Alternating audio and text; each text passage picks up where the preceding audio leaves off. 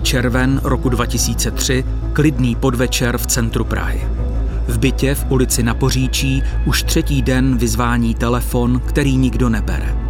Příbuzní 82-letého pana Augustina se mu stále nemohou dovolat. A protože pracují v zahraničí, s obavami poprosí známého, který má náhradní klíč, aby šel jejich dědečka zkontrolovat. Ten odemkne byt a projde do pokoje, kde jeho pozornost upoutá křeslo pečlivě přikryté dekou. Když pod ní nahlédne, spatří zakrvácenou mrtvolu starého pána a okamžitě volá policii. Byl to člověk, který se pohyboval v prostředí cirkusu a varieté že tam byl nalezený mrtvej. Když jsme přijeli na místo, byl jsem tam na místě, tak jsme pána našli v obyvacím pokoji, jak sedí v křesle, má rozsekanou hlavu a byl zakrytý dekou. Zkušený operativec kriminálky z Prahy 1 Miroslav Hyhlík se na místě činu sejde s šéfem pražského prvního oddělení vražd Josefem Lotesem a sdílejí první informace. Bylo to kousíček od Bílé labutě, na Praze 1 asi tři nebo čtyři baráky předtím v přízemí hospůdka a mám takový dojem druhé poschodí ve starém činžáku. Technici už dodělávali to ohledání a já jsem teda mohl přijít do toho obývacího pokoje, byla to místnost, myslím, za kuchyní, tak jsem viděl muže, starého muže, který seděl zakrvácený pouze ve spodním oblečení, měl na sobě snad, pokud si vzpomínám, trenýrky a nějaké triko, seděl v židli, byl silně zakrvácený a jak jsem se dozvěděl, tak byl zakrytý dekou. Poloha těla na pracovním křesle uprostřed místnosti vzbuzovala podezření, že muž mohl být před smrtí mučen, aby vyzradil, kde má ukryté cenosti. Zranění pak ukazovala na razantní bezhlavý útok. Více než 20 sečních ran měl na hlavě a v horní části těla. Jejich rozsah ale neodpovídal množství krve nalezeném v bytě. Technici proto proskoumali všechny podlahy i koberce v bytě a odebrali z nich vzorky pro laboratoř. Byl to otec artistické rodiny, pokud si dobře vzpomínám, kdy eh, mladí byli v zahraničí jako artisté nebo něco takového, něco o cirkusu to bylo.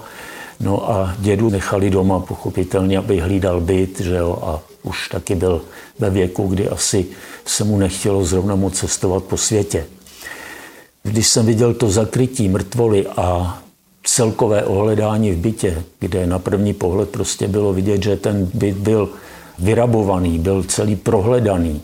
Byly tam obrazy, kde byly vyřezaný plátna z rámů, jo, byly tam vyházeny věci, jasné známky prostě, že někdo hledal cenosti, to znamená, jedná se tady o loupežný motiv nebo vraždu, kde je teda majetkový prospěch.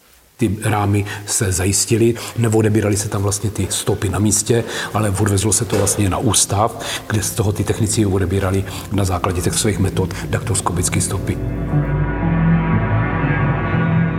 Jinak ale v bytě bylo celkem uklizeno a o žádné bezhlavé rabování se určitě nejednalo.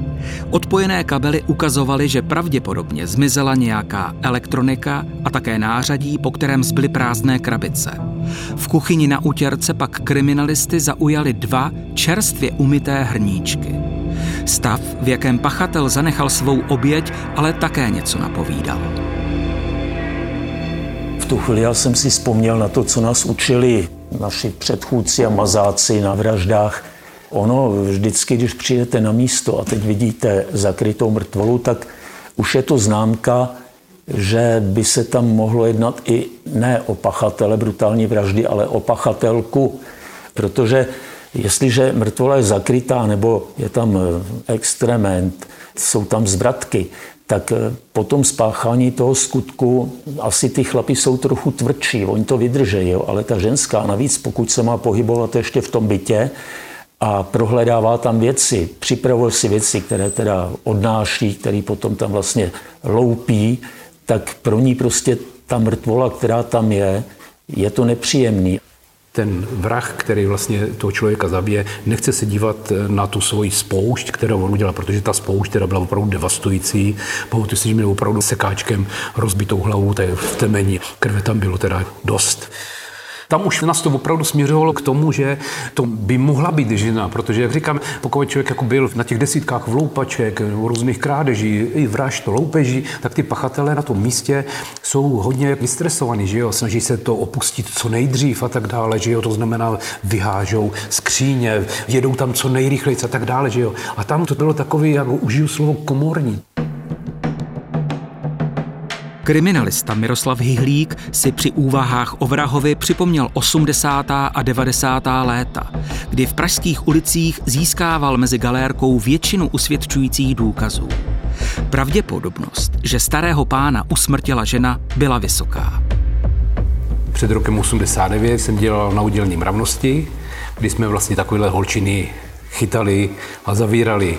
Zavírali jsme a honili jsme klasické prostitutky, že? tenkrát to bylo trestný čin přeživnictví, ale taky eh, holčiny, které dělali takzvané uspávačky. Uspávačky to bylo dost jako nebezpečná záležitost. Šlapka, která vlastně si nějakého tohohle klienta vzala a dala mu do alkoholu nějaký uspávací prostředek, většinou eh, rohypnol, ten byl mezi nima velice populární a když vlastně ten člověk usnul, tak ona ho nějakým způsobem ukradla. V první řadě se vzhledem k osobě toho poškozeného hledá jeho minulost, jeho vztahy, kde se pohybuje, jak se pohybuje, no a dělá se samozřejmě, pokud je to v baráku, okamžitě šetření v bytě, kdy se vytěžují veškerý nájemníci. A už tady byl tady získaný poznatek, že pana K viděli ve společnosti nějaké ženy, nějaké blondýny. Dostali jsme se až do restaurace, která byla v shodou okolností v přízemí toho baráku a kluci tam zjistili poznatek, že skutečně tam seděl s nějakou blondýnou, se kterou potom odcházel.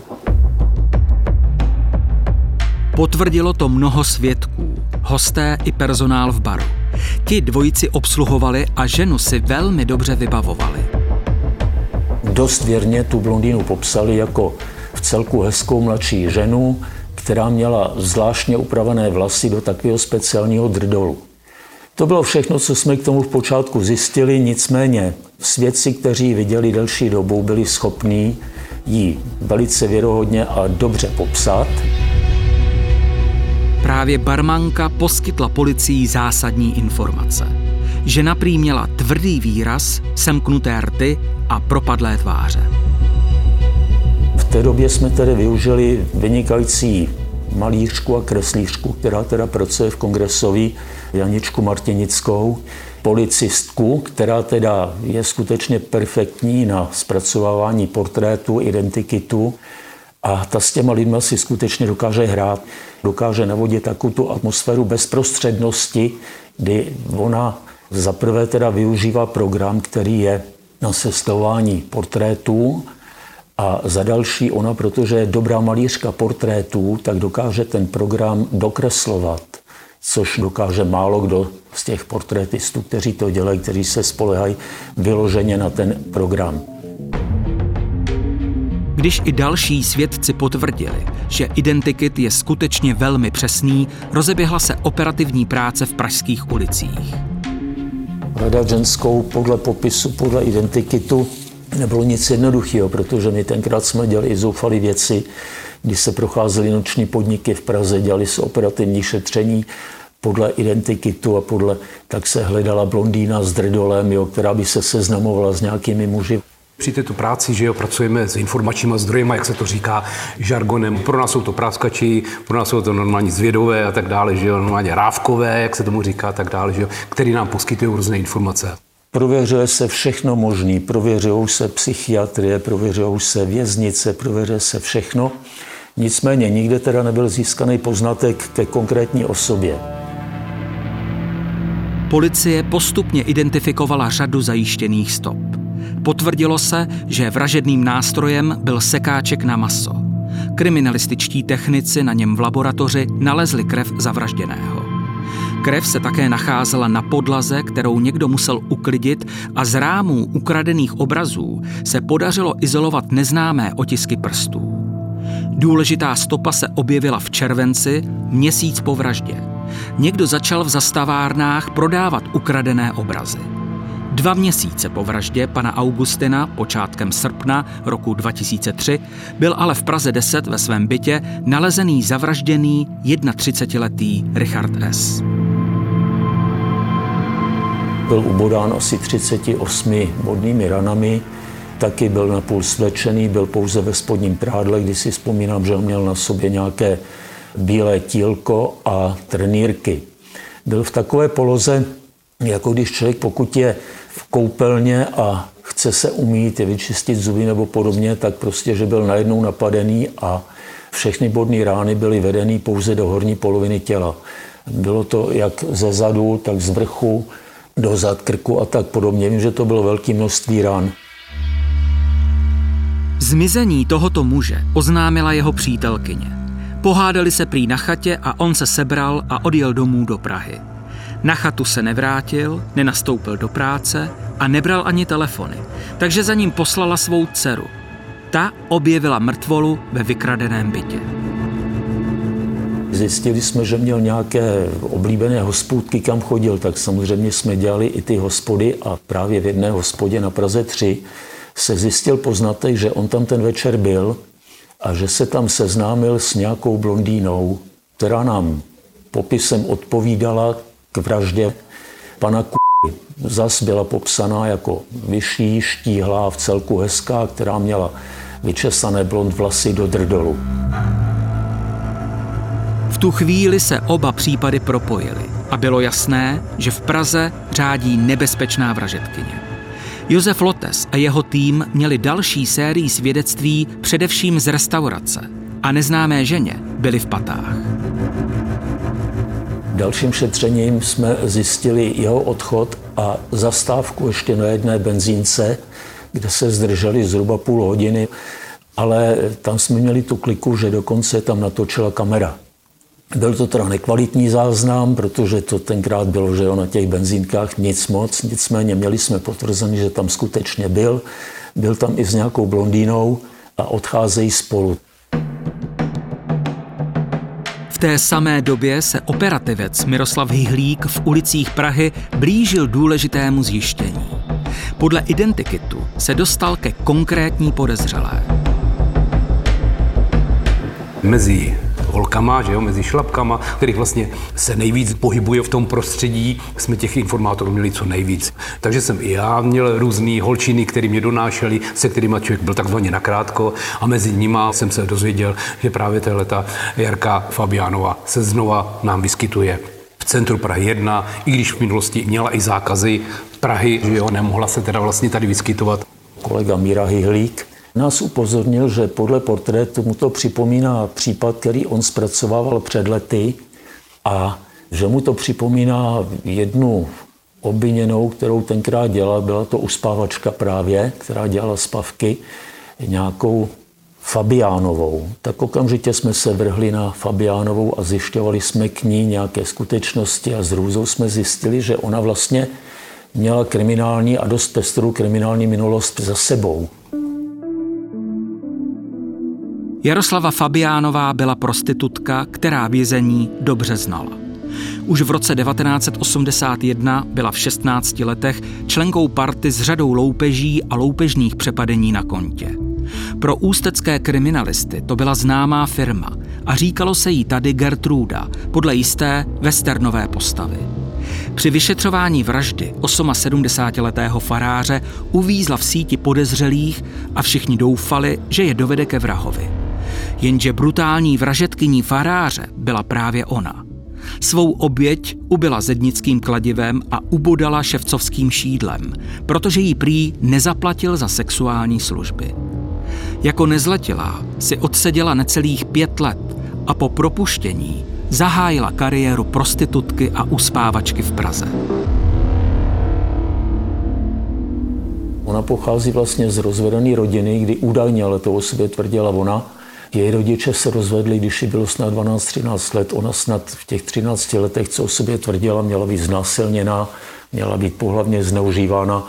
Jo, takže to je takový to, co ona o sobě tvrdila. To byl člověk nenapravitelný. Nic jiného v životě dělat nemohla, než jenom trestnou činnost. Měla v tímhle způsobem to takhle nastavený, to znamená prostituci, krádeže a samozřejmě ty uspávačky. Ona se strašně ráda kontaktovala vlastně i na starší muže, který potom nějakým způsobem okrádala a snažila se je vlastně i uspat. Nejdřív řádila v severních Čechách a pak teda odchází do Prahy, kde se pohybuje a zabývá se právě těma spavkama, těma uspávačkama.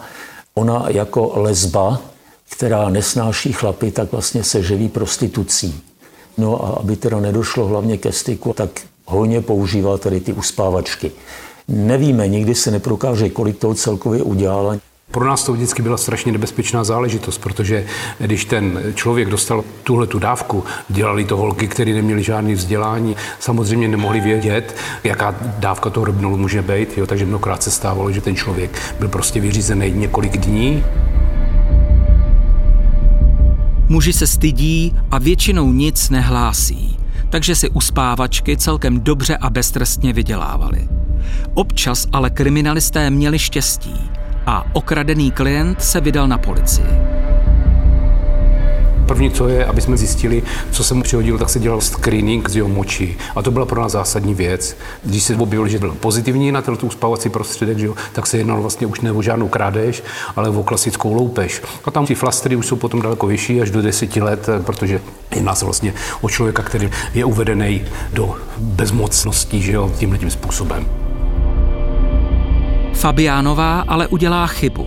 A když cizinci nasype do pití rohypnolu víc, než je schopno jeho nemocné srdce zvládnout, jde sedět na deset let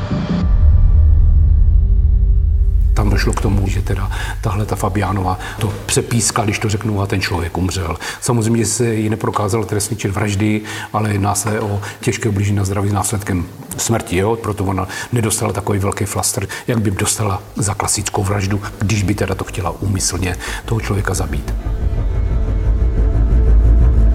okamžiku, kdy tým kriminálky v létě roku 2003 začal pátrat po Fabiánové jako po podezřelé z vražd pana Augustina a dalšího muže, jako by zmizela ze světa.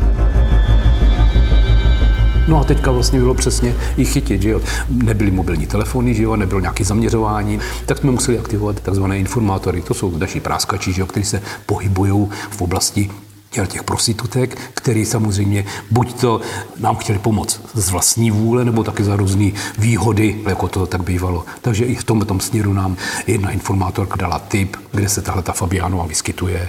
Hledala se podle toho identikitu, podle portrétu, který jsme měli nakreslen, tak se hledala podobná žena. Nenarazili jsme na nikoho, až teda potom ten Mira Hilík nás upozornil, že se to podobá právě Fabiánovi, kterou on kdysi dělal všichni domění, že ona byla odsouzená, že ještě sedí. Tak jsem vlastně informoval okamžitě kolegy z vražd, se kterými jsme samozřejmě byli v úzkém kruhu, že jo. To je vždycky tak, že kde dojde k té vraždě, tak vlastně ten obvod se nějakým způsobem podílí, nejenom z nějaké povinnosti, ale je to zajímavý pro policajta dělat na nějaké vraždě. Duplicitně na to vycházely vlastně ty stopy. To znamená, že jsme měli skutečně podpořeny, že se jedná o osobu Jaroslava Fabiánova. Srpnu roku 2003 skončila Fabiánová v policejních poutech, když si na poště vyzvedávala sociální dávky. Kriminalistický tým ji u výslechu konfrontoval s přesvědčivými důkazy, ale u zkušené kriminálnice nepochodil. Samozřejmě, i když tenhle ten člověk má za sebou nějakou kriminální minulost, měl za sebou flastry, určitým způsobem ví, jak ta policie pracuje, jaký máme možnosti a tak dále, že? ale i tam zřejmě pracuje nějaký ten stres, nějaký věci, prostě ona zanedbala, že jo. Pak se nám to vlastně potvrdilo, snažila se to tam všechno uklidit, aby to tam bylo čistý, vypadalo to tam jako v pořádku a tak dále, no jo, ale prostě někde si chmátla a tak dále, že jo, nevěděla, že prostě na těch rámech se to dá sejmout, že tam vlastně ty obrazy byly vyříznutý, velký obrazy, musela je sundat, rukavice neměla, že jo, kolikrát si ty zločinci dříve, nevím, jestli ještě teďka natahovali ponožky na ruce, že jo, a tak dále. Ona neudělala nic, no, zanedbala to a dobře, že zanedbala, aspoň jsme na ní takhle mohli přijít. Ona nepopírala kontakty tady s těmi zavražděnými, ona nepopírala, že se seznámila s panem Ků, který pozval k sobě domů. Ona mu o sobě vyprávěla, jaká je chudinka, že nemá peníze. Takže on jí daroval obrazy, daroval jí průmyslové věci, všechno jí daroval. To samé ona povídá u druhé vraždy. Ano, seznámila jsem se s ním, byla jsem u něj doma, ale ona nikoho nezabila, ona by přeci nikomu neublížila. Nicméně zapomněla na to, že samozřejmě při ohledání místa činu se zajišťuje spousta stop. Vyhodnocením a porovnáním stop od Fabiánovi vlastně se naprosto stoprocentně usvědčila že ona je pachatelkou, nikdo jiný to nemůže být. Usvědčující důkazy tvořily ucelený řetězec. Především to byla svědectví, trasologické a daktyloskopické stopy a také nalezená DNA. Mladší oběť Fabiánové, 31-letý Richard, měl zanechty její kůži a krev, které tam uvízly, když bojoval o holý život. Fabiánová se chovala velice arrogantně. Urážela všechny kolem a to jí vydrželo i po celou dobu, kdy jednala s Martinem Kloukem jako s vyšetřovatelem. Po celou dobu trestního řízení i soudu, kdy stačila zurážet, jak je soudce, ať to je státní zástupce, všechny urážela, nikdy se nedoznala. Ona věděla, že jde do tepláku, ona leta, leta, leta. Měla za sebou vlastně tři mordy, že jo. Takže to už potom je jasný. Tam už vlastně ta úcta k tomu lidskému životu a k člověku jako takovému je prostě někde jinde. Ona opravdu žila tímhle tím agresivním životem.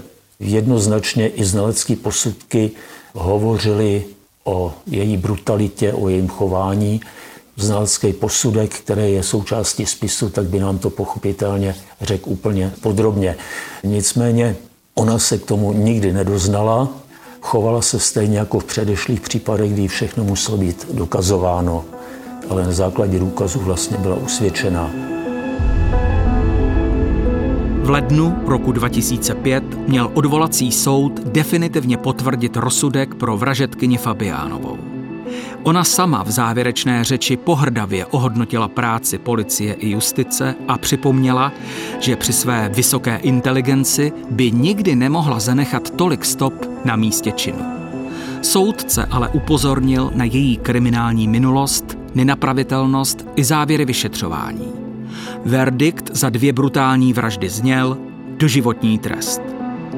Josef Lotes i Miroslav Hyhlík se s Jaroslavou Fabiánovou setkávali na její kriminální dráze prostitutky a uspávačky dlouhá léta.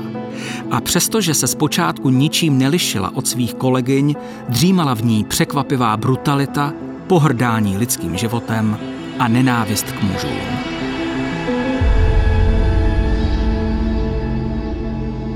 Tahle ta trestná činnost, tohle uspávání je i do současné doby. Samozřejmě se to nevyskytuje už tak, už jsou teda ojedinělý případy, ale stává se to, že jo. Ale nejvíc jsme té práce měli s tím v těch 80. letech, to se nám vyskytovalo hodně. A tam právě v této době jsem se setkal poprvé s Fabiánovou, že jo, vražetkyní pozdější. Nikdy by mě nenapadlo, že z takové prostitutky, že jo, která vlastně dělala tohoto uspávání a prostituci, že vlastně nakonec se z ní stane brutální vražetkyně, že jo, která potom dostane takový velký flastr.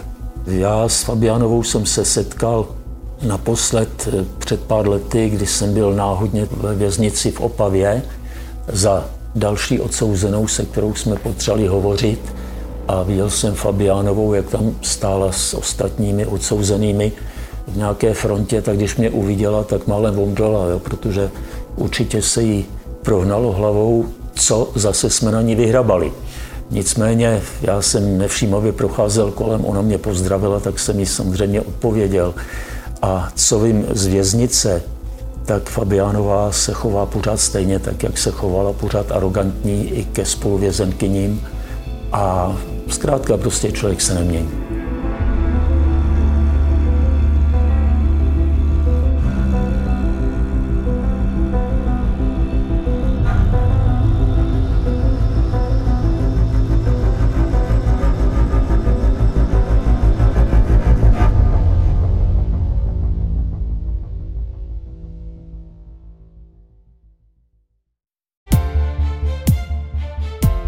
Partnerem tohoto pořadu jste vy, posluchači Českého rozhlasu. Už sto let vysíláme díky vám. Děkujeme.